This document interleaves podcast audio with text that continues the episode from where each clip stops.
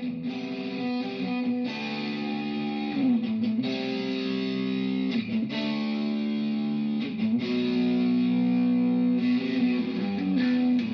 to you from the foot of the majestic Rocky Mountains, Denver, Colorado, it's the Savage Cast, a Savage Worlds podcast brought to you by the Rocky Mountain Savages. Here are your hosts, Chris Savage Mummy Fox and Christopher Savage Bull Landauer.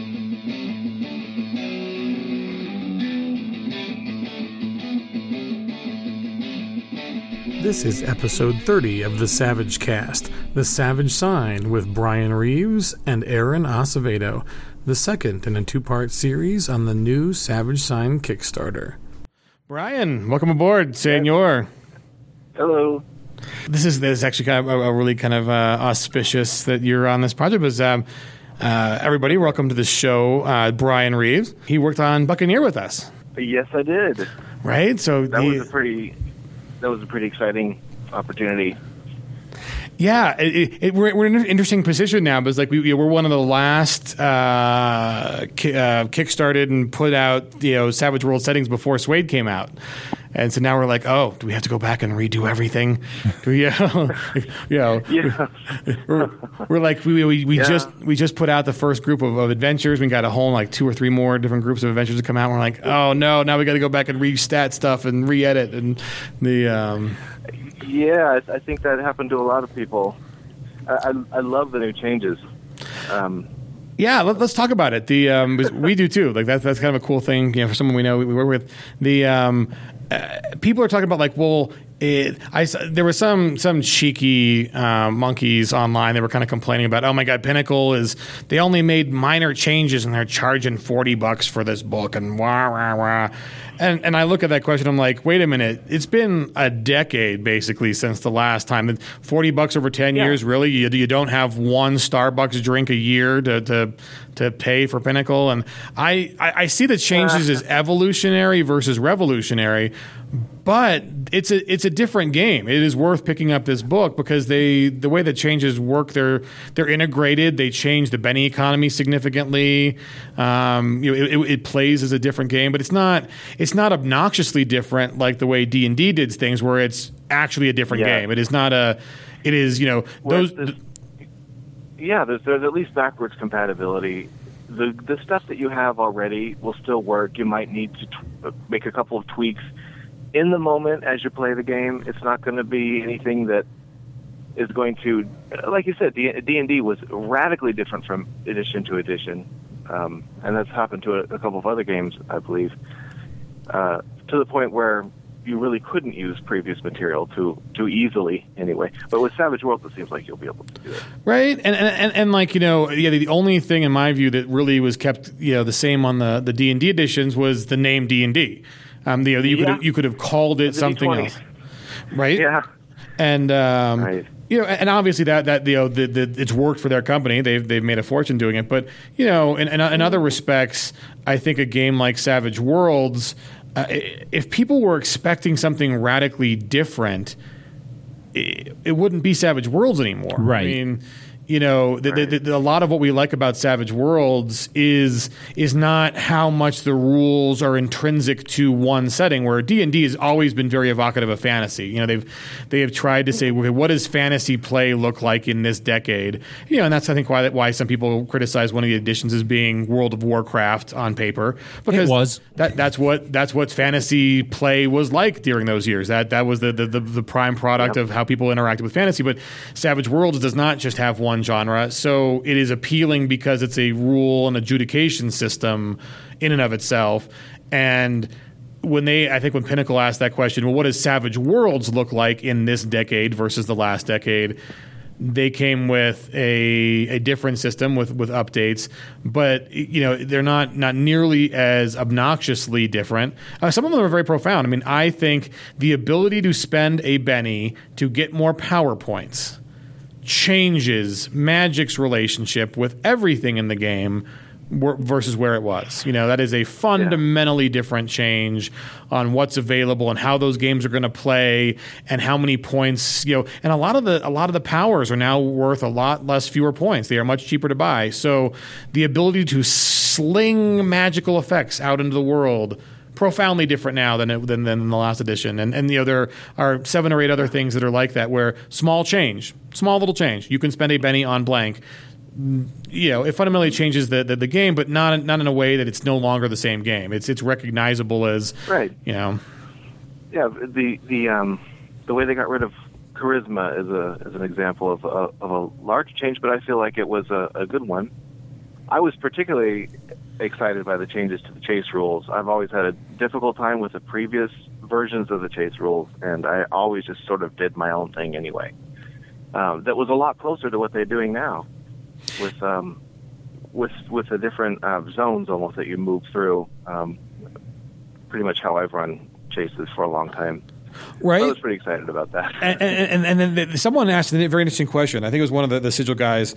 Um, I know it was on the, the, the Savage Worlds Facebook group, uh, Discord, and, and they asked Fox and I um, like two days ago they're like, hey guys, as long as we got you on the phone, we'll talk about Buccaneer a bit. But like, um, how involved were Fox and Landauer in the creation of SWADE? Because there's definitely a lot of things I'm noticing from Buccaneer that appear to be rules in SWADE now. And um, yeah, we, we told him like, well, you know, we've play tested, but yeah, not really much. yeah, yeah, we, we, we weren't on the ground. We didn't write. We, you know, we didn't get paid to write for the core book. We did get paid to write for the World Builders Guide. Um, obviously, that was that was a fun and amazing opportunity.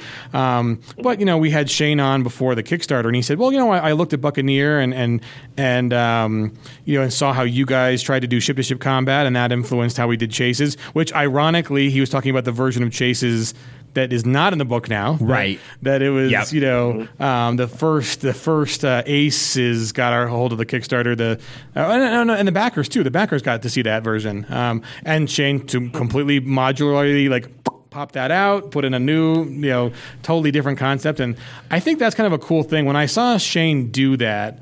Um, I know some people were like, "Oh my God, you! How can you do this? It's totally different." I'm like, that that I think empowers people to be modular in the rules systems that they bring to Savage Worlds. And you kind of mentioned that about, oh no, I run Savage Worlds, but I never really liked the chase rules as they were written earlier, so I just did something different. And I think mm-hmm. Savage Worlds allows that in a way that other systems that are a little more entrenched in the th- the theme of whatever they're running just can't. You can't mm. be modular with those because everything has to Agreed. speak to theme. So, yeah, I, I ran well, like everybody else. I ran uh, D and D Third Edition for many many years, and one of the things I discovered about it was how difficult it was to come up with house rules because everything was so um, uh, rooted into each other. All these different systems um, had links in ways that weren't always obvious, and so if you try to come up with some kind of zany new house rule, it was going to mess up something somewhere, multiple things usually. But Savage Worlds is a lot more uh, compartmentalized in, in, a, in a sense, and it's a lot easier to mess with, which is great from a DM's perspective, GM. Right, I 100% agree. So we're, we're going to give you. We, we forgot to do all of our wonderful introductory questions. So I was just thinking that I'm like yeah. I'm like we should probably ask those. Right, we should we should introduce. We know Brian, but they don't know Brian. So uh, Brian, how did you get into role playing? What is your first memory of getting into the hobby? Uh, well, I was 10 years old. It was 1981, and my dad, uh, who was really big into war games at the time, things like um, Panzer Blitz and all these things, right? He hung out at a lot of game stores, and he saw this new, well, relatively new game coming out that he thought I, his 10-year-old son would like, and so he bought me a copy of the um, AD&D uh, Player's Handbook and the Monster Manual, and I think it was maybe a year later or so I got the, the red box. So I've been in gaming for a long time. yeah. And how did All you? Uh, how how did you find your way down the path to Savage Worlds? Uh, well, pretty much through the '80s, it was D and D. At some point, it transitioned into uh, Call of Cthulhu, and then in 1990, the, this little company called West End Games came out with a game called Torg, and it completely changed how I saw role playing games. Um, the way you structure adventures and, and what you could do with them and, and how um, cinematic they could be. And we played Torg for pretty much the entire 90s, almost without exception. Uh, I had a campaign that I ran that stretched for many, many years. Um, and so that kind of changed everything. I was just not quite satisfied with D&D anymore. I mean, when third edition came out, I, I was all in like everybody else, but there was always something that didn't quite sit right with me. And so sometime around, I want to say about 2005, I was looking for some other kind of game that I could run that would be easier to to learn, easier to teach, easier to use. And I was looking around all over the internet, and and Savage Worlds kept being mentioned. At the time, it was a pretty small, almost a niche kind of game. It was still in its infancy in a way, but I, I adapted it, and um, excuse me, and then uh, one of my first successful forays into Savage Worlds was to convert my old favorite game, Torg, into Savage Worlds. And that was also the first time that I really got into um, creating content for a game and putting it out there, other than just bringing it for my, my group and then just leaving it on a hard drive somewhere. So you can actually still find my Savage Worlds Torg conversion out there. And I feel like that was kind of my way in, in some ways, into um, into writing content for games. I did a bunch of, of uh, Savage World stuff. It's all available on a on a on my old blog still. Um, one of these days, I'd like to uh, update some of it to the new SWADE rules. Yeah, give us the address. Give us the address of your blog.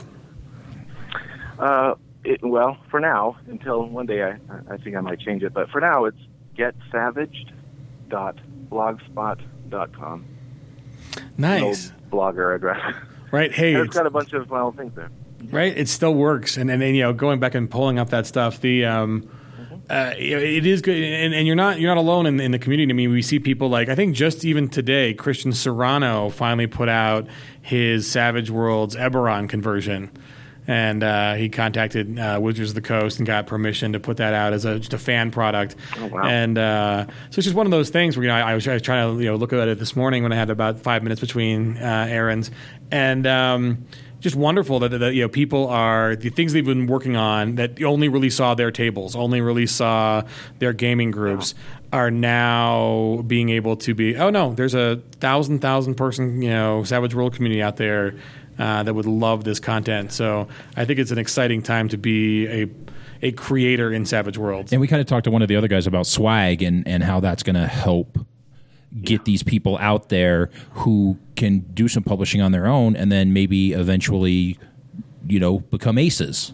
because because you know swag is out there now for people to to be putting things up. I love that idea. I think it's a really wonderful thing, um, giving people the opportunity to create content and maybe even make a buck or two on it, you know, um, and just sort of contribute something. I think it's just great. I've seen several game companies doing it. For example, Target Trinity has their own as well. Um, yeah, I'm all for that. right? The uh, well, I think um, have you worked with Darrell Hayhurst on Torg? Yeah, Yeah, he's coming out to, to Genghis. So one of these days we'll have to get you out here.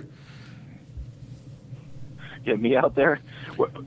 yeah, if only. I teach college English, unfortunately, so my uh, my job is it kind of locks me down here, unfortunately, except for the summers. Well, it's, it's, kind of, it's kind of a funny theme because one of your uh, fellow uh, compatriots uh, on the sigil sign uh, is a professor. Um, we just talked to him. So the uh, they're, In they're- Miami, Yes, I'm very well- jealous. where, where are you based out of? I'm I'm up in Vancouver, Washington, which is basically right across the river from Portland, Oregon. So Okay. we're port, part of Portland, greater uh, Portland metro area, I guess you could say. Nice. I could be in downtown Portland in 10 minutes in my car. So, Oh, nice. for all practical purposes, I live in Portland.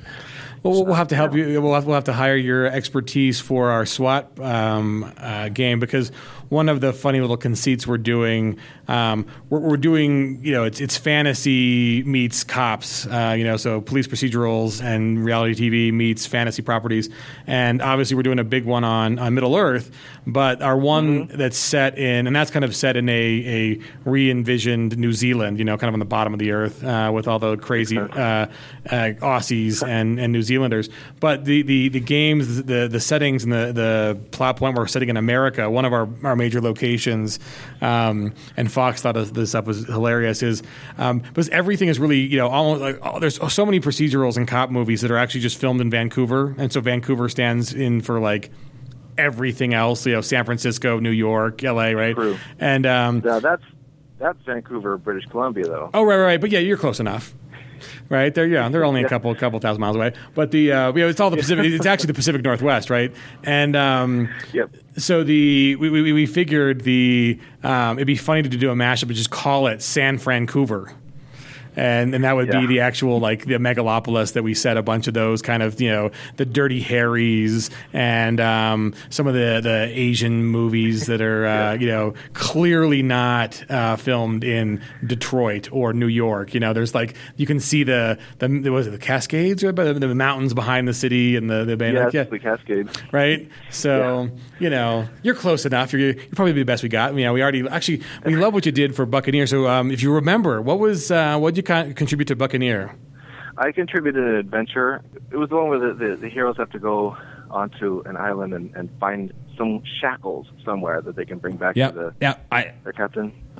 Yeah, and- and that, we actually uh, that, you, we used your adventure when we ran our Kickstarter backer game as as part of the inspiration for that game. Uh, we tweaked, you know, we tweaked a few things for time and stuff, but yeah, your your adventure was the basis of that uh, Kickstarter game. Yeah, for the, the, the luxury backers who got the uh, special game, like Shane Hensley was in that game, and Yeah. Um, so yeah, no, you're you're you're writing. Was that the one where I, I saw something where, where Shane Hensley got to play that one, and, and it was sort of a, a moment of personal pride. Yeah, it, yeah, it was it was pretty fun. It Yeah, was like, are you kidding me? How great is that? Yeah. It, it, it was one of those games that kind of I, I won't say went off the rails, but with with the role players that we had in there, and we also had some really really potent and like awful tasting moonshine. Yeah, Uh, so we- it we was it was it kind of uh, it was kind of just uh, uh, one of those games because of the role players. It just kind of you just rolled with it and went with the flow of of what they were doing around the table, and it made it easier for for us running it um, because it was really it ran itself. That was all characters because we had it was Shane Hensley, his wife Michelle, um, uh, a local guy here, Tim, and John Pennington, Yep. and Wen Reichel, and I was playing in that game, and I'm crazy. yeah, and Gilbert. Oh, and Gilbert. Oh my God, Gilbert was in that game. Yes. So it, that game was crazy, um, and you know, none of us were sober. So it just you know it, it was a, an appropriate pirate game for Yeah, it was. uh, to that. So we want to thank you for being the the uh, the crown jewel in our Genghis. Uh, thank you to Oh, the you're backers for welcome. Buccaneer. So and and we want to get to one one of the you know one of the keys for all the interviews we're doing today, and that is um, you know for Savage Sign, what did you contribute, and, and what is your part in in the Kickstarter and the first uh, issue of Savage Sign? Let's talk about that a little Uh, bit. Great. Uh, so I've, I've helped out a little bit with the um, virulent um, um, mini setting that is going to be coming out. I did some of the creature um, write ups for that. I also have a short uh, uh, swords and sorcery adventure that is going to be included in this one.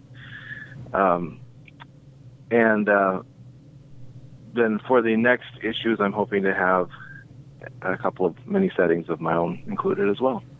nice. So so so give us a sneak peek on anything either fluff or mechanics wise for Virulent. We haven't heard much about the Virulent one yet. Yeah, we heard about the others, but th- this one nobody really talked about this one very Yeah. much. So give us something that you you enjoyed working on or want to want to A sneak peek. Yeah. well, peek. I don't. I honestly don't know how much I can say. uh, I'm. I'm so. I don't want to give anything away too much, but I did something a little different with vampires. We talked about it. Um, instead of just having them be a um, another disease, bloodborne disease, uh, I, I decided to go with a little bit of a different route. Inspired in part by some books that I used to love back in, in the 90s, these necroscope books. Um, the vampires instead are a um, uh, a symbiote of, of a sort. They're kind of a parasite that gets that worms its way into your brain stem basically and seizes control of your body. Um, so we did something a little bit different with that. Um, it, it made some uh, challenges when it came to coming up with the um, uh, the way that it can spread. We had to kind of revise that a little bit, but um, in the end, it worked out, I think, rather well. Wow, that's a really cool, fresh take. I have, I have, have yet to to see that version. Yeah, I'll be uh, excited to get be excited to get the magazine in my hand so I can you know read more about it. Yeah. And uh, tell us tell us a little about um, the sword and sorcery that's going to be in the first version, in the first uh, uh, episode deal magazine volume volume. Well, sure. Uh, it's a it's a one shot scenario. You don't need really anything other than the main rules. Although when I originally wrote it, it was for Beasts and Barbarians, which I ran quite a few times at a, a local event that would, that would happen in Portland um, on uh, monthly. Excuse me. And um, so this was originally for Beasts and Barbarians. It took all the content out for Beasts and Barbarians to make it much more um, you know, setting neutral. Uh, and in that one, the heroes are in sort of a desert um, part of whatever world that they're they're in, and they end up helping out a a, uh, a prince who basically is uh, having some some trouble with a, a nearby sorcerer who has kidnapped his bride to be. And that's basically the setup, um, and they have to chase down the sorcerer uh, elsewhere in the desert. Nice first Gimp the Mage, right? Yeah. So the uh, give us a, a little, if you can. Um, uh, what can we expect from your mini setting or actual um, setting that's going to be in the second edition? Well, uh, I'm still working on them. They are um, sort of in the, their infancy at the moment. Uh, so a lot can probably change, but, but um, one of the ones that I'm, I'm, I'm hoping to get in into a future um, uh, edition of Savage Line is one that's sort of inspired a little bit by uh, the movie Battle Royale or the Hunger Games, where the um, the the players, their characters, uh, are participating in sort of a, a blood sport of sorts in a uh, um, a place that can uh, use hard light and other kinds of high technology in order to restructure the the battlefield. And so um, that's one of the things that I'd like to um, get into a future edition of Savage Sign. I'm working on Yeah, that right Battle Royale is such a great movie.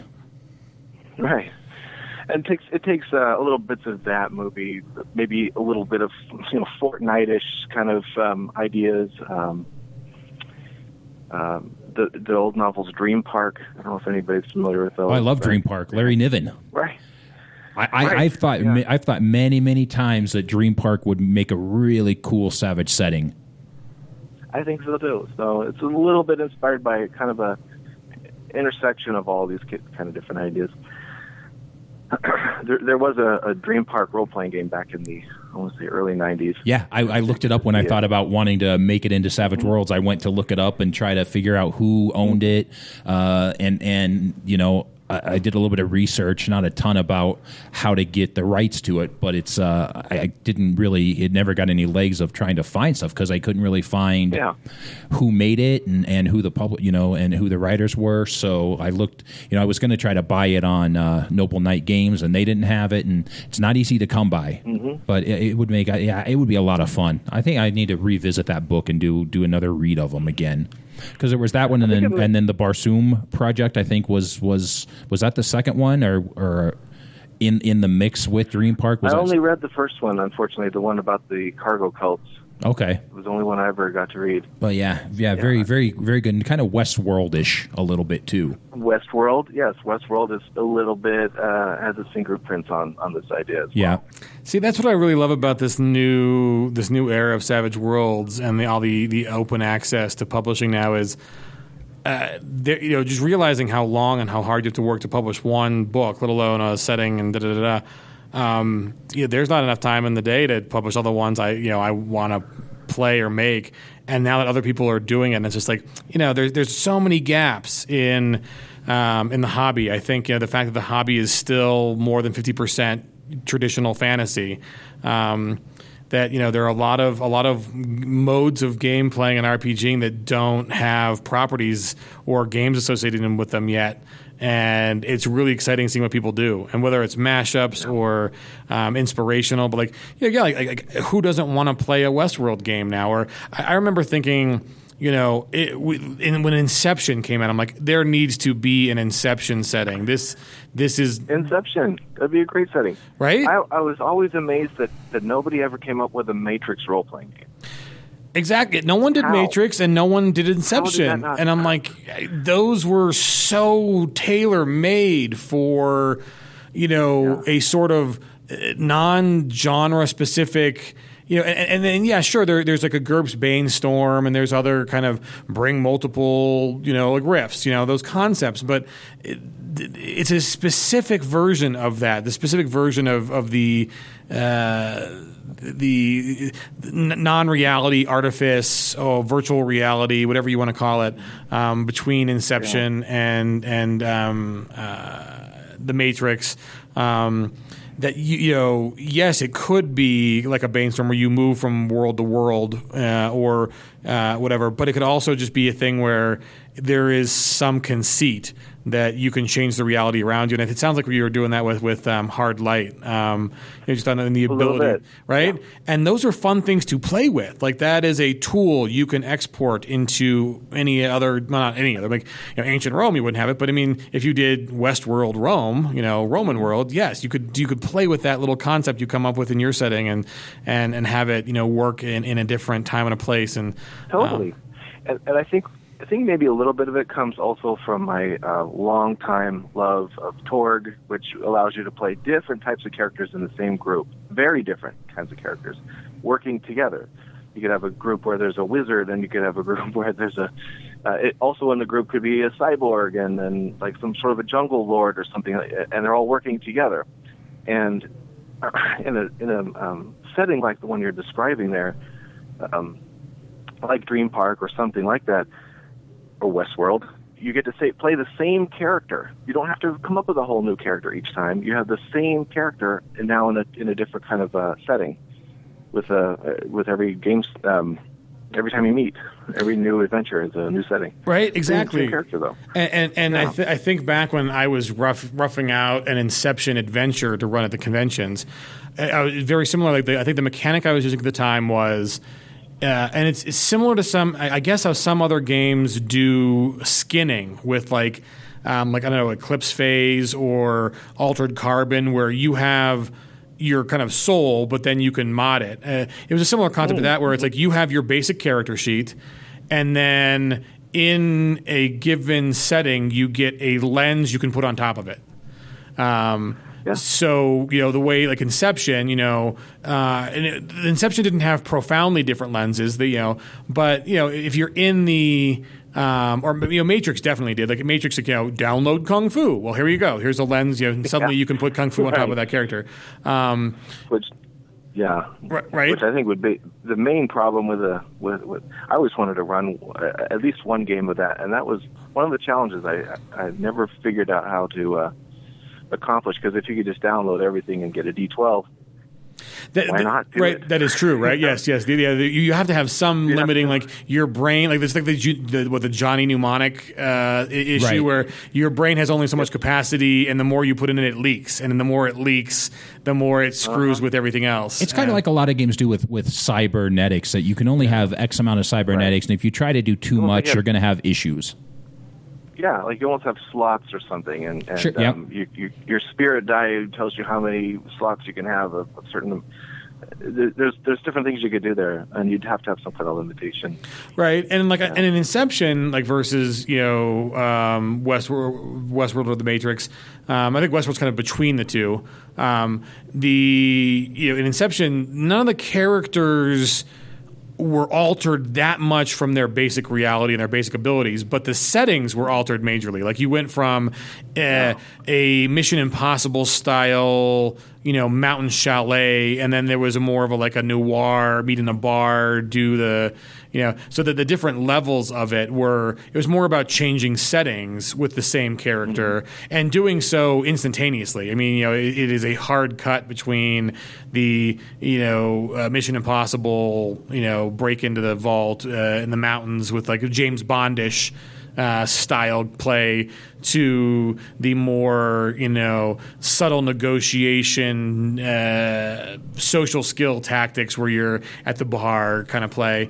Um, so you know, it wasn't profoundly different, but you know, you, you obviously could be like, okay, you want to have driving a uh, snowmobile skill on the one, you know, you, would- you would definitely add, um, or whatever, you know, uh, even if it's just D four, um, but you, you know, but it, would be fun. I mean, it's, it's so part of the, the great thing about Savage Worlds is is, is the modularity and the and the, the universal applicability. So why not do it through, you know? And the reason I wanted to do it for a con game was like, okay, con games run four hours.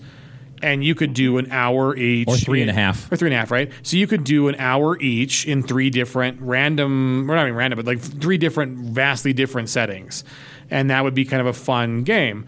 And um, the uh, so I still want to do that. I still on the back burner, but um, you know, I, it's it sounds. I, I I love your idea with with with your your uh, custom. set. Do you have a name for it? Like, is, is there any any branding Yeah, for the it? yeah, the current um, name that I'm probably going to run with is called the Orb, which is a reference to the um, the large um, sphere in the sky in which this happens.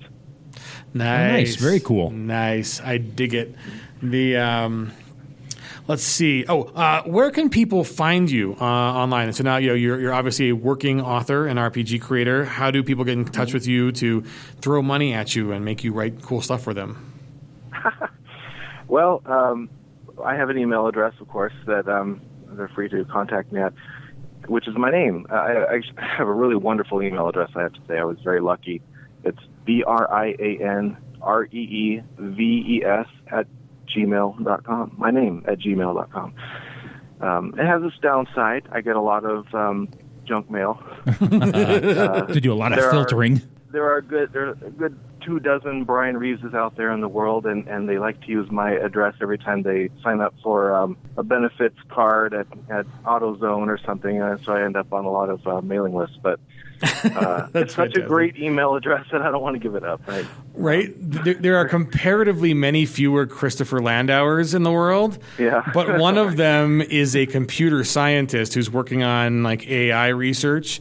And we both, I think one, of, uh, we both went to the same college, or he's got some credits. So we do get confused when people Google like, "Oh, Christopher Landauer, Stanford," and um, I think one, one of his, uh, Christy Bellman is someone he worked with, and she's a Stanford. So she always they work together, and it, it's gotten to the point where I have actually been invited to their um, Skype calls while they Oh, are really? discussing their white papers. And so my phone rings randomly during the day, and it's like these people are inviting me into their Skype call. I'm like, I, I, I've, I've literally written to them saying, I am not the Christopher Landauer you think I am. And Yeah. um, they didn't kick me off the list. So uh, now I have a rather surprisingly amount of knowledge on AI systems and computer science. Um, and, and, and so I was like, oh, maybe I'm just going to troll these guys. So they, they, they asked me a direct question. And so I, I get on and start Googling. And I did a little computer science in college. And um, so I just gave them back a random answer. And they're like, oh, great insight. And I'm like, once again, I am not the guy who's actually working on your project. I'm a dude in Colorado. Like, you know, please stop inviting me to this phone call. And they still have not taken me off. So, That's crazy. People have to be really careful about that kind of thing. I, I get um, I get documents sometimes, legal documents that are intended for somebody else, and I could open them and look at them. In fact, once I even got uh, uh, tickets, uh, airline tickets. Um, I got a hotel reservations. and- You could just show up a link in early. it, and it, it, when I clicked on the link, I could go into the hotel. I could find the name. I could see the address of the person. I could have modified their hotel. I was so tempted to cancel their hotel reservation because I was so mad. right? I'm like, I'm so sick of getting this stuff. But I usually just write to them and say, uh, please use the correct email address for heaven's sake.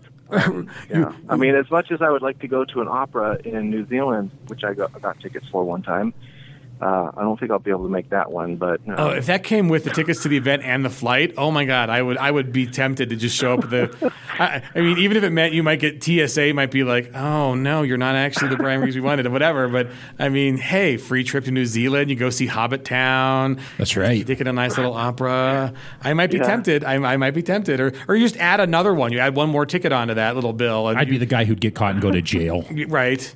Well, yeah, at least it's not. Thai- what was that like? Brokedown Palace where like the the girls get caught in Thailand trying to smuggle hashish, and then they're in like Thai prison or something like that. Oh, that was awful. Um, yeah, but hopefully uh, New Zealand prisons aren't that bad. I mean, that might be fun. You know. probably not. You could, you could write a good little biography about it, a little story. My six months in prison in in uh, Kiwi land. Um, well, you'd actually have to get there. They, you know, Yeah, otherwise. yeah, you'd have to actually make it. Oh no! If you had to go through like Newark and you got like or L.A. and you got you know, yeah, my life in prison in Newark, that would not be nearly as fun. Scratch that idea. Maybe it was flying out of somewhere nice, like it was like a Hawaii stopover or something. That'd be cool. But Uh, the um, well, anything else you want to pimp on upcoming projects? You are it sounds like a very busy man in the industry. So, uh, any other projects you want to Well, give? Yes, I've kind of suddenly become pretty busy. Um, I'm currently working on uh, a, a long form adventure for Torg Eternity with again with uh, with Darrell, Darrell Hayhurst. Um, I'm doing a bunch of stuff for them, um, but Savage Worlds is also one of my biggest loves. So I'm uh, incredibly excited to be on this team with uh, Savage Sign. This is um, what I've wanted for years. This kind of this kind of opportunity. So um, yeah. Yeah, it's fantastic. Well, you deserve it, brother. We appreciate all your help on Buccaneer. Thank And uh, we're happy to see you getting published again. We can actually um, buy your content in a different format instead of uh, having to publish it ourselves. We can Yeah, buy it and maybe and play uh, it. find find another uh, another uh, something we can work on together at some point. That'd be great. Well, perfect. Well, thanks for joining us. And uh, remember, everybody, Thank the you. Savage Sign Kickstarter is live now and funded. And uh, so get those stretch goals open. So thanks for joining us, Brian. We appreciate it, man. Thanks. Take care. All right, have a great one.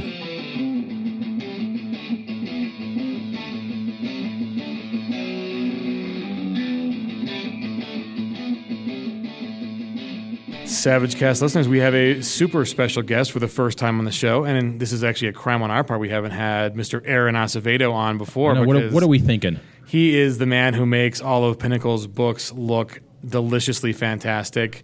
Uh, since what, 2012? You've been on, on with Pinnacle as their number one art uh, director, layout kind of guy. Yep, um, that's when I started doing art direction. But uh, I actually have been working with Pinnacle since uh, before Savage Worlds. Oh, oh excellent. Well, in we'll the have to get, we'll have to get the the- story. Right, the, the long, long ago, the before time. Yeah, so let me. So let's start off. Uh, first, a couple questions we always ask everybody. Uh, so tell us a little bit about uh, how did you get into role playing? What brought you to Savage Worlds? And then I have a specific question after we get those two answered. Okay. Um, well, I started. I'm going to date myself here. I started in the late '70s. Um, I had. Uh, I was uh, seven or eight years old, and I saw a bunch of older kids playing D and D, and uh, I was just fascinated by it because they had uh, these maps. You know, uh, the random dungeon maps, and I was like, oh man, I could draw that. And so I got my friends together without having played the game other than just watching some other kids, and we we decided to play D and D, which was making up a map and, and asking each other which way we wanted to go, left or right, and that was the extent of it. Um, so I would I would doodle all these little maps, and uh, finally had the courage to ask the kids to play, and I joined a group in uh, in school that you know was like a D and D club, and I was hooked after that. It is kind of amazing. And as an adult, it kind of it, it puzzles me, but how viscerally fun graph paper and maps er, were and are for role playing. And even though now I play a very different style of role playing, where it just doesn't matter to me as much, you know, like what the map looks like. I remember just that was just such an important part of the visualization as a kid. The let's Yeah, get the yeah, graph so paper sweet. out, right? And I still do maps today, so I was going to say, yeah. So listen to something to it. so how'd you how'd you find your way to Savage Worlds? Well, um, I was a, a freelancer for Pinnacle. You know, I did some stuff for Deadlands, and uh, I um, wrote some stuff for Hostile Climes with Matt Forbeck, um, and, and a few odds and ends back then. Did some cartography for them. So when Shane was putting Savage World together, I was one of the people he showed it to um, way back then to see if I wanted to be a contributor. That so is I fantastic, Saw. Savage World before the public. Oh, that's very cool. Like Mr. Ground Floor over here. Well, let me ask you. This this leads into my other question. Then, knowing that you were in on the in on the ground floor, what was the first actual Savage Worlds game that you played in? Do you remember? Mm. I don't. Uh, I think I just play tested a few things. Um, Okay. Um, we were going to my my gaming group back then, and I were were thinking about putting together a um, a campaign um, based on a sci-fi setting that we were working working uh, on together. Um, so we did some play tests for that, um, but we never actually finished it. Okay, so really, I mean, just I mean, truly ground floor, getting in playtesting when it was first being developed and those types of things. So you're, you know, you're you're an OG. Yeah, I also did a, a bunch of play testing um, for Shaintar when when Sean uh, Fannon converted it because I was uh, an old school Shaintar player. Wow, these roots run deep. Yeah. So tell here's here's an, an, an off the, the wall question because you are an art guy and um, maybe wax a little phys- philosophical on what does art bring to role playing games that text alone can't bring. Well, and they say a picture is worth a thousand words, and um, I believe it. It's, the art, I think, gets people to pick up the book, and the words gets people to stay with it. You know, so you got to have great art, in my opinion, to uh, to really catch people when they're you know just browsing and, and looking for something new. Yeah, you've got to, you've got to, especially. I mean, if you're if you're sitting on the shelf at a at a local game store, you know that that piece of artwork is going to be catching people's eye, and like you said, hopefully getting them to at least pick up pick up your book. Yeah, exactly. It, it, it made me a fan of Pinnacle because uh, when I saw that Brom cover of Deadlands, I was hooked. I didn't need to know anymore. Right? Yeah, that Brom I- cover is, is I- so good. I- yeah, I bought that book and it didn't look back. Yeah, yeah. And speaking of covers, the the cover for the Savage Sign is fantastic. Um, talk a little about, bit about um, which artist worked on it and the kind of the, the concept behind it. Did you um, did you have a concept in mind and then hire it out and work on it, or um, yeah, there's definitely a, a common theme um, visually, but uh, it's it's a, a very compelling cover. So give us the four one one it's interesting because um, that cover's done by a very prolific concept artist uh, who goes by Grand Failure. Um, and I happen to have a ton of his stuff just sitting around and not, uh, that I hadn't used yet. So when I was uh, coming up with the concept for the magazine, I just mocked it up and I really, really liked it. And so I showed it to a few people and, and the response has been great. So I was like, oh, that's what I'm going to use. Nice. Oh, so, so some some artwork that you'd already already had on hand and, and just seemed to work perfect. Yeah, yeah. This is this first issue was basically a proof of concept to see if people would be interested in it. Um, so I did a whole lot of the work myself, um, like all the layout, all the graphic design of the various settings and all that, um, just just to see if if people would be interested. I mean, it, it's kind of like that uh, what Dragon and Dungeon were for D and D back in the day. You know, I've always wanted something like that for Savage World. Yes, so- very much so. And you know, out. I was a huge. I, I I subscribed to both of those magazines. Uh, you know, way before I found Savage Worlds, and when uh, you know TSR went through the whole bankruptcy and moving over to WotC, and the magazines went out of print for a while, and then came back, and then went digital. You know, I, I miss having that magazine in my hand and, and with dungeon and, and, and dragon i think you know they were they were monthly but they would put out dungeon one month dragon the next. So you had i think six if i i, I may be completely misremembering but i thought it was like six, six issues of each throughout the year and just having that tangible thing. And, and i could tell you I, I i've read almost every edi- every issue of dungeon magazine and probably haven't run a single adventure out of them but just to, just to have them and to read them I, i'm i'm a, a, a reader. I love to read, and so it doesn't matter if I'm going to run it. And, and sometimes that's a bad thing for me because sometimes I'll I'll be reading some things, and then somebody will say, "Hey, I'm going to run a game," and I'll be like, "Oh, okay. Well, I'll guess I'll just play dumb because I couldn't keep from reading it." Not knowing they were going to run it, you know, that just happened to me. Right, right. It- we're, we're right now just starting a pulp game, and the first adventure my buddy's running for us. I'm sitting there and I'm like, "Oh no!" About 20 minutes in, I'm like, "I've read this." I know exactly what's going to happen. So I, so I mean, I played my character, but I tried to make no decisions and let all the other players make decisions. So I know what you're saying there. It's it, it's going to be exciting Yeah, to yeah, have something.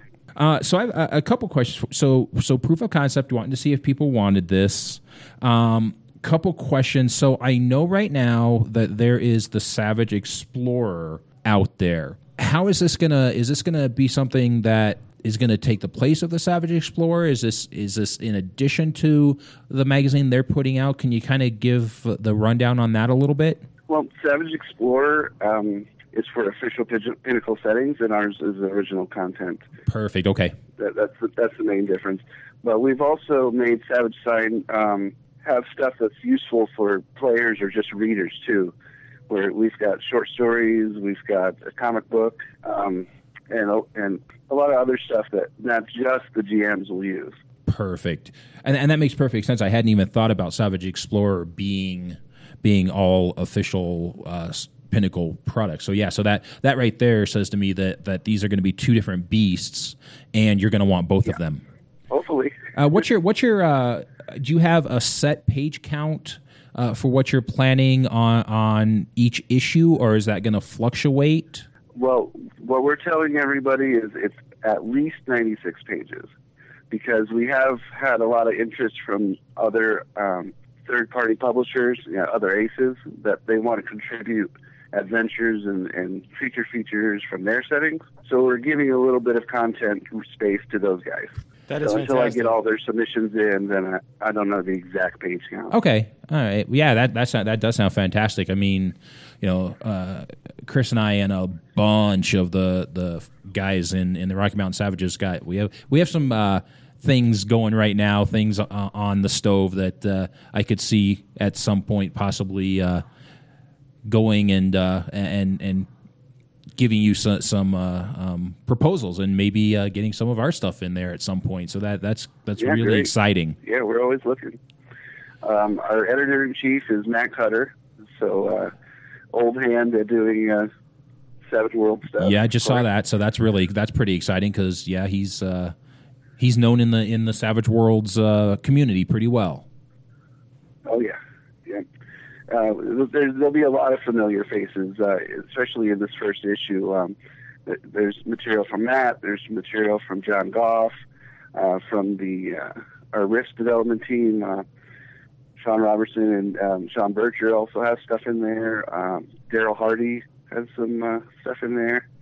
So, so a lot of the old school pinnacle folks. Yeah, that's pretty exciting to know that Darrell is going to be in. Darrell's a local guy, so we're we, we're good friends with Darrell. Yeah, we we, we, we tried a we did a car interview with Darrell and we haven't checked the audio yet. We might have to it might not make this podcast, but we have a lot to talk about with Darrell. So uh, he will definitely if he doesn't make this the cut for this one, we'll definitely get him on for uh, ASAP.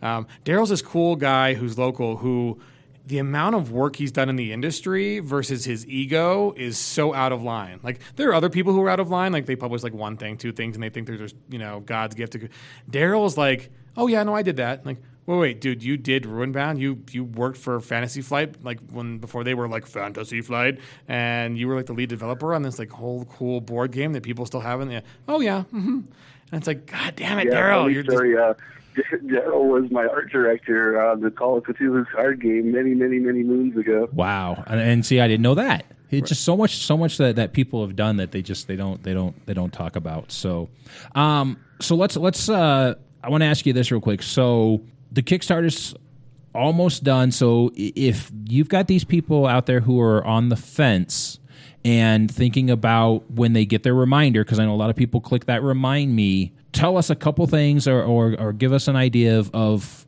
from your point of view, why should people who are, are on the fence or who might be waiting once they get that reminder, you know, why why should they back Savage Sign? What's what's it uh, what's it going to do for them? Well, it's it, we like to think of it as a setting incubator. So we're trying out a, a lot of ideas that we really wanted to to play ourselves, um, and we're, we're just putting a whole bunch of content in there. So you got four brand new settings, um, a bunch of Savage Tales, some new creature features, um, a new comic book. We got fiction, and there's going to be a lot more coming in the following issues as well. We're going to continue with the settings that we started here, but we're also going to add at least one new setting each issue. Yeah, it's just I mean so you're gonna be able to try a whole bunch of different stuff. Just the the the, the pure amount of content that you're gonna you're gonna see in this magazine is just it, it's outstanding. I mean, I, I was telling uh, Eugene that I am very impatiently waiting for this first issue to come out. I cannot wait. You know, I, I as soon as the Kickstarter was up, I got in there, I backed it. I saw that you guys had a Patreon. You guys are the first and only Patreon that I've ever done. So I, you Oh, know, you. wanted to get on there, and just because I'm so excited about the magazine, you know, and and I wanted to see what what you had on Patreon. So that was that's pretty exciting. So, um, what else? Uh, anything else you want to kind of kind of hit on? Well, if folks want to uh, check out the Patreon, we're going to start um, using it to kind of poll what comes next. Um, since we have so many settings, we we want to know what people want to see more of. So we'll be talking about that a lot on the Patreon. And also, there's a link for our Discord server. Um, if folks want to just you know chat with the developers and, and hang out or even play games, we get it set up to play games too. Yeah, so give us your online contacts. Where can people find your Patreon and your Discord server, um, Twitter, Facebook, whatever other good you know social platforms? Where do they find the Savage Sign and uh, the Sigil? Which is actually we'll talk about Sigil a little, bit more after this. But yeah, give us plug your where people can find you and get in contact with you.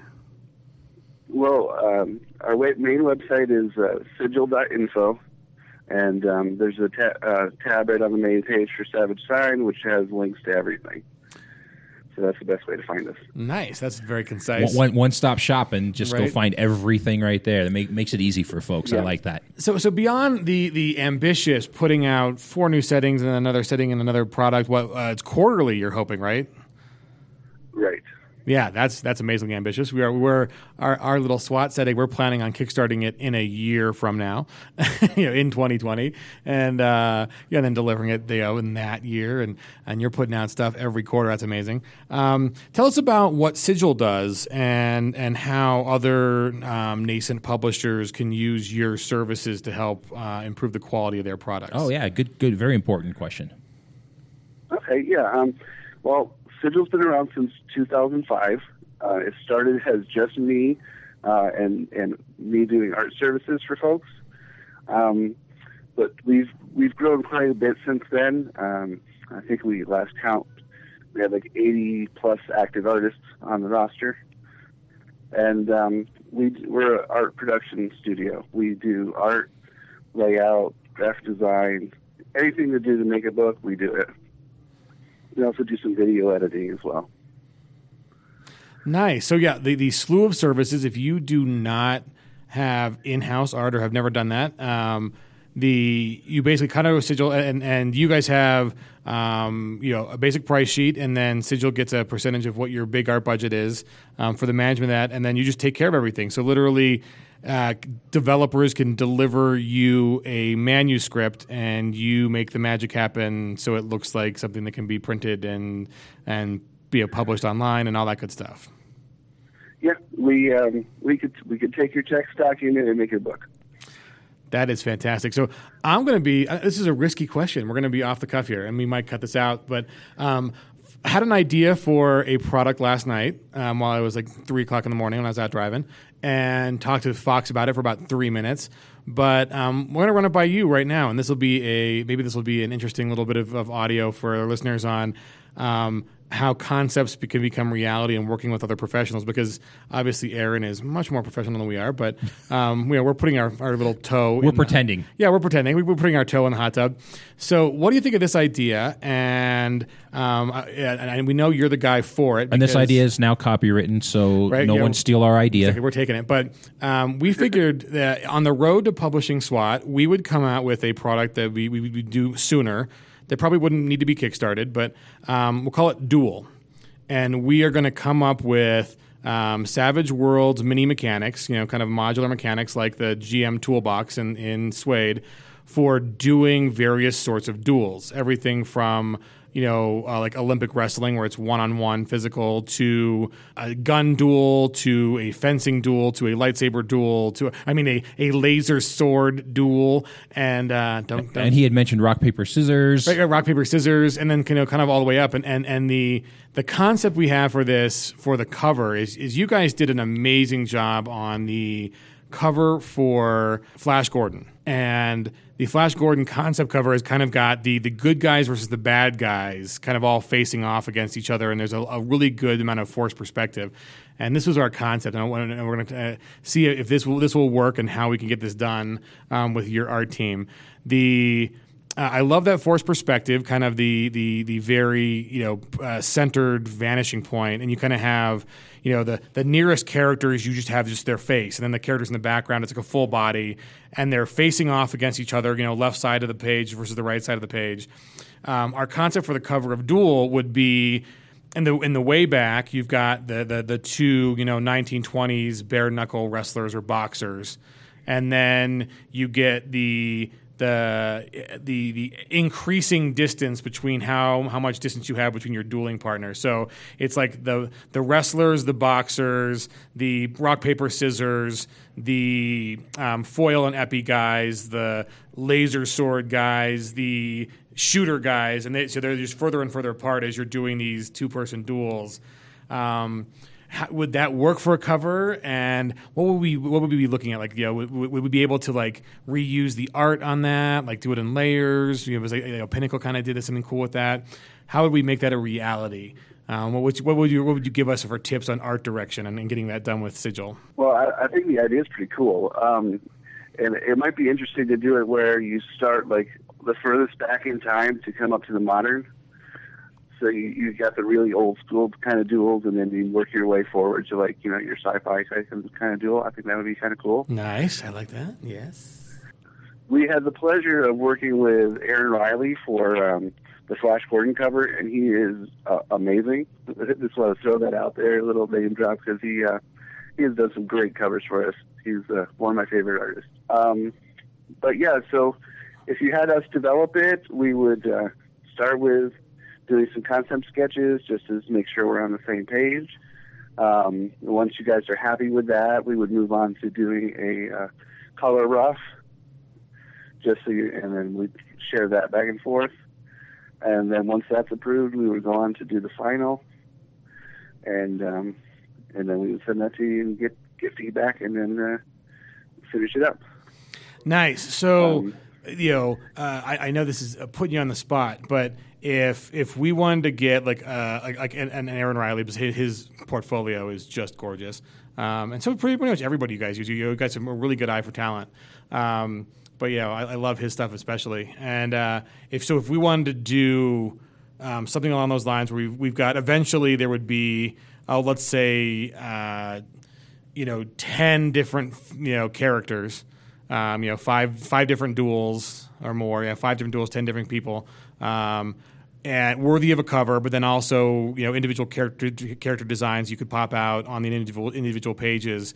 So you know uh, one great background for the cover, but then you know you pop out the individual duels on on pages and put in a new background for them that's a little more it isn't the universal one on the cover, but you know, like the the 19 you know or 1890s boxers would be you know in a any boxing ring, and the you know the laser sword people would be on a cool volcano, volcano planet where someone has the high ground or whatever. Um, what do you think that would run? Like, I, what would what would our budget need to be going in? Figuring we want a really good, nice, full painted digital or otherwise cover, and then you know with, with like ten characters, and then um, you know six different um, background full page pieces to accompany you know like art on the left, you know stat blocks on the right on how you'd run that duel. Um, what would our budget be? Like, how much uh, milk money would we need to save? Uh, do you think for a project about that size? So maybe a booklet that's you know 20 pages, 30 pages. Um, half of that is our you know at least five full page and a really nice cover front and back. What what what's our ballpark? Well, if you're um, the one thing is your cover artist, the price will vary depending on who you choose. Um, because somebody like Aaron Riley or, or Jason Engle or, or some of our top guys, they charge a whole lot more than you know some of our you know middle experience folks. So um, that would be individually based on the artist. But if we're just going uh, ballpark with our standard crew, um, you're looking at uh, about 300 a page for you know like your backgrounds and all that good stuff uh, for your for your full pagers, and um, individual characters are usually uh, 75 to 100 bucks, depending on, on how complex the thing is and uh, and and how you need it. Um, so tally up all your characters, tally up all the number of your backgrounds, um, and do uh, 300, 300 for the full pagers, 100 for the uh, characters. That'll give you a go, good ballpark for your interior. Um, and then the covers usually run between, uh, I would say, 600 and you know up to 15, 2,000, depending on which artist it is. Right, and that that kind of fits. That's uh, you know definitely in the ballpark for exactly what what you know another project we're working on with another. You know, if, if the artist has a bigger name than you do, you're going to have to pay them Yep. some good money, right? And um, Yeah, yeah. Right? And, and and so you know, it's, it's definitely. I mean, art is not inexpensive, and, and, you know, as, as a lot of people said, that you usually it's it's probably one of the bigger investments you make in the book. I think the and very important. you know the, the current rates for writing are between, and at least in the RP industry, like between three and five cents a word, and um, Right. and so you know a book the size, you know, a, a larger book might be a, a fifteen hundred, two thousand dollars for you know a lot of you know substantial words, but yeah, again, the the art is one of those things where um, that's the reason people are going to hit pay now, and um, you know, and, and obviously, you know, that's you you need that. It, it, it is the the kind of the soul of your work. Um, you know, the the bone structure is definitely how good your writing is, um, but it doesn't move. It doesn't move without the art. You know, the art is what makes it um, come alive. And uh, so, you know, any of you other you know nascent publishers out there. Um, you know, we're spilling a little bit of the beans on, you know, how much money you really need to save before you start one of your projects, and uh, you know, and it's not insignificant, but it's definitely not, um, you know, out of the budget if you, you know, put put put some money aside and say, hey, this is going to be, you know, a next six months project. Can I do without a Starbucks for the next six months, and that will fund all the art I need for a project, and um, you know, or something like that. Like I, I think it's. Um, you know, it's, it's, it's, it's definitely doable for the, the, the new guys. And even more so when you got a guy like Aaron who has got all this experience and everything looks so professional. Um, like, for instance, I'll, I'm not going to name which Jumpstart, and Aaron didn't work on it, so it's not one yours, but it was gorgeous. Gorgeous Jumpstart. But then I got to the text and I'm like, oh, this text is just not up to the standard of the layout and the art.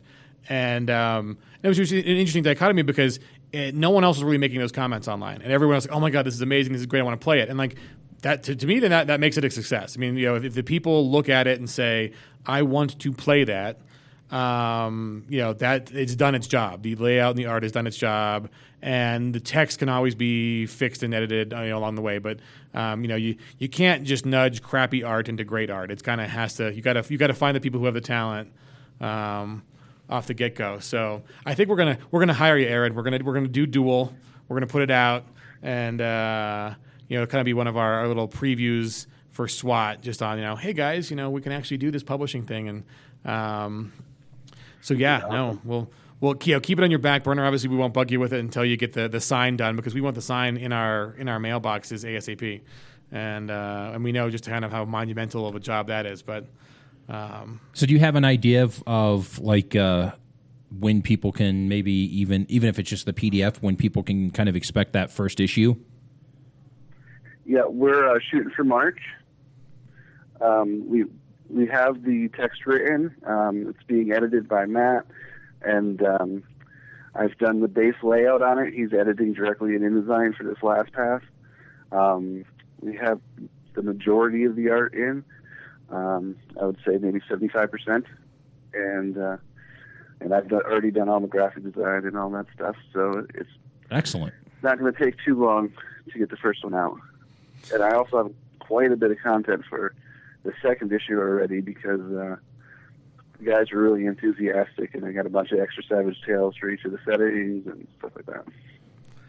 Well, you, are definitely marshaling the troops in an impressive manner. So, uh, here's just a random question: How do you find the hours in the day? Because you um, are working on Pinnacle project, and Pinnacle is coming out with a number of new books now, and next year there's another big announcement about Deadlands and get all getting redone, and um, everybody who's hiring you guys out, and you're also putting this out quarterly, which is an amazingly uh, almost superhuman schedule. So, uh, where do you find the time? Is it is it is it delegation? Is it how do you how do you manage that that level of throughput for um, creative content? Um, I live at my computer. is the short answer. Um, but yeah, we have a great team. Uh, Saxon, who who uh, is, is the assistant art director um, for Pinnacle, and she's basically my art director for Sigil. Um, she is amazing. She has keeps crazy weird hours like me, and and loves doing this stuff. Um, so she's a really big help. Uh, we're doing like all the Savage Worlds uh, Adventure Edition stuff, uh, all the Torg stuff. We're doing the new Talisman RPG, um, and, a, and a handful of other stuff. All the Rift books. Uh, if, if she wasn't around, I, I think I would go insane. She she's really organized and she helps keep me reined in a bit. But uh, I, I put in a lot of hours. I'm not gonna lie. I was gonna say, but it, it's it's a good busy, right?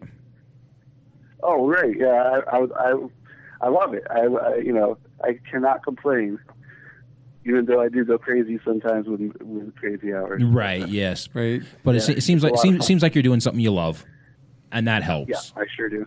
So, are we ever going to see you out here in Colorado at one of our conventions? I mean, we are the hub of Savage Worlds fandom. So, Yeah, I would like to. Uh, I've been hearing great things about it from from the rest of the Pinnacle crew for a long time. Uh, I usually only make Gen Con. I'm kind of a, kind of a hermit. All this time spent working, uh, the stuff is uh, keeps to be a little shy. But um, yeah, I, I wouldn't mind doing it. yeah, maybe next year we'll figure out a way to like do like a big art showcase. We can bring out some of the artists and um, some of the other Pinnacle people who haven't been out yet. So, um, Yeah, yeah, keep keep us in mind for next February because. Uh, That'd be that'd be awesome. The um, well, we know you're a busy man because obviously you have like 19 different projects that are all in the pot. So we'll let you get back to it. But thank you for finally joining us on the Savage Cast, Aaron, and uh, we look forward to actually working with you. You know, writing you some checks and getting back some art and all yeah, that good stuff. Sounds great. I'm, I'm happy to help. Excellent. Well, thanks again. Appreciate it. Thanks. Thanks for talking about this stuff for us, guys. All We- right. we Abs- really appreciate it. Everybody, thanks for listening to Savage Cast. Uh, I think it's a great episode. Lots of good interviews. Uh, Want to? We've asked everybody else for their contact information, so I think we should probably throw ours out there here. Uh, you can get us at uproar at savagecast.com. Send us emails, ideas, show ideas. We can always use new show ideas. I've said this before. There's uh, uh, only so much that uh, you, your little brain can come up with for shows, and then you start repeating yourself. So give us some show ideas. Uh, find us on Facebook. Uh, not the Google Pluses anymore. So Um, sad. we're we are, we're on Twitter. Uh, we never touch it. We never tweet. But uh, you know, send us a tweet. Uh, I still get uh, notifies on that. So if you want to. Tweet at us, that'd be great. But yeah, contact us. Let us know what you think. Uh, give us a review on iTunes. We'd love to see some five star reviews. I don't know, haven't looked at reviews for a while. Not sure how many we have up on iTunes, but that would help people find us. And again, uh, thanks for listening to Savage Cast.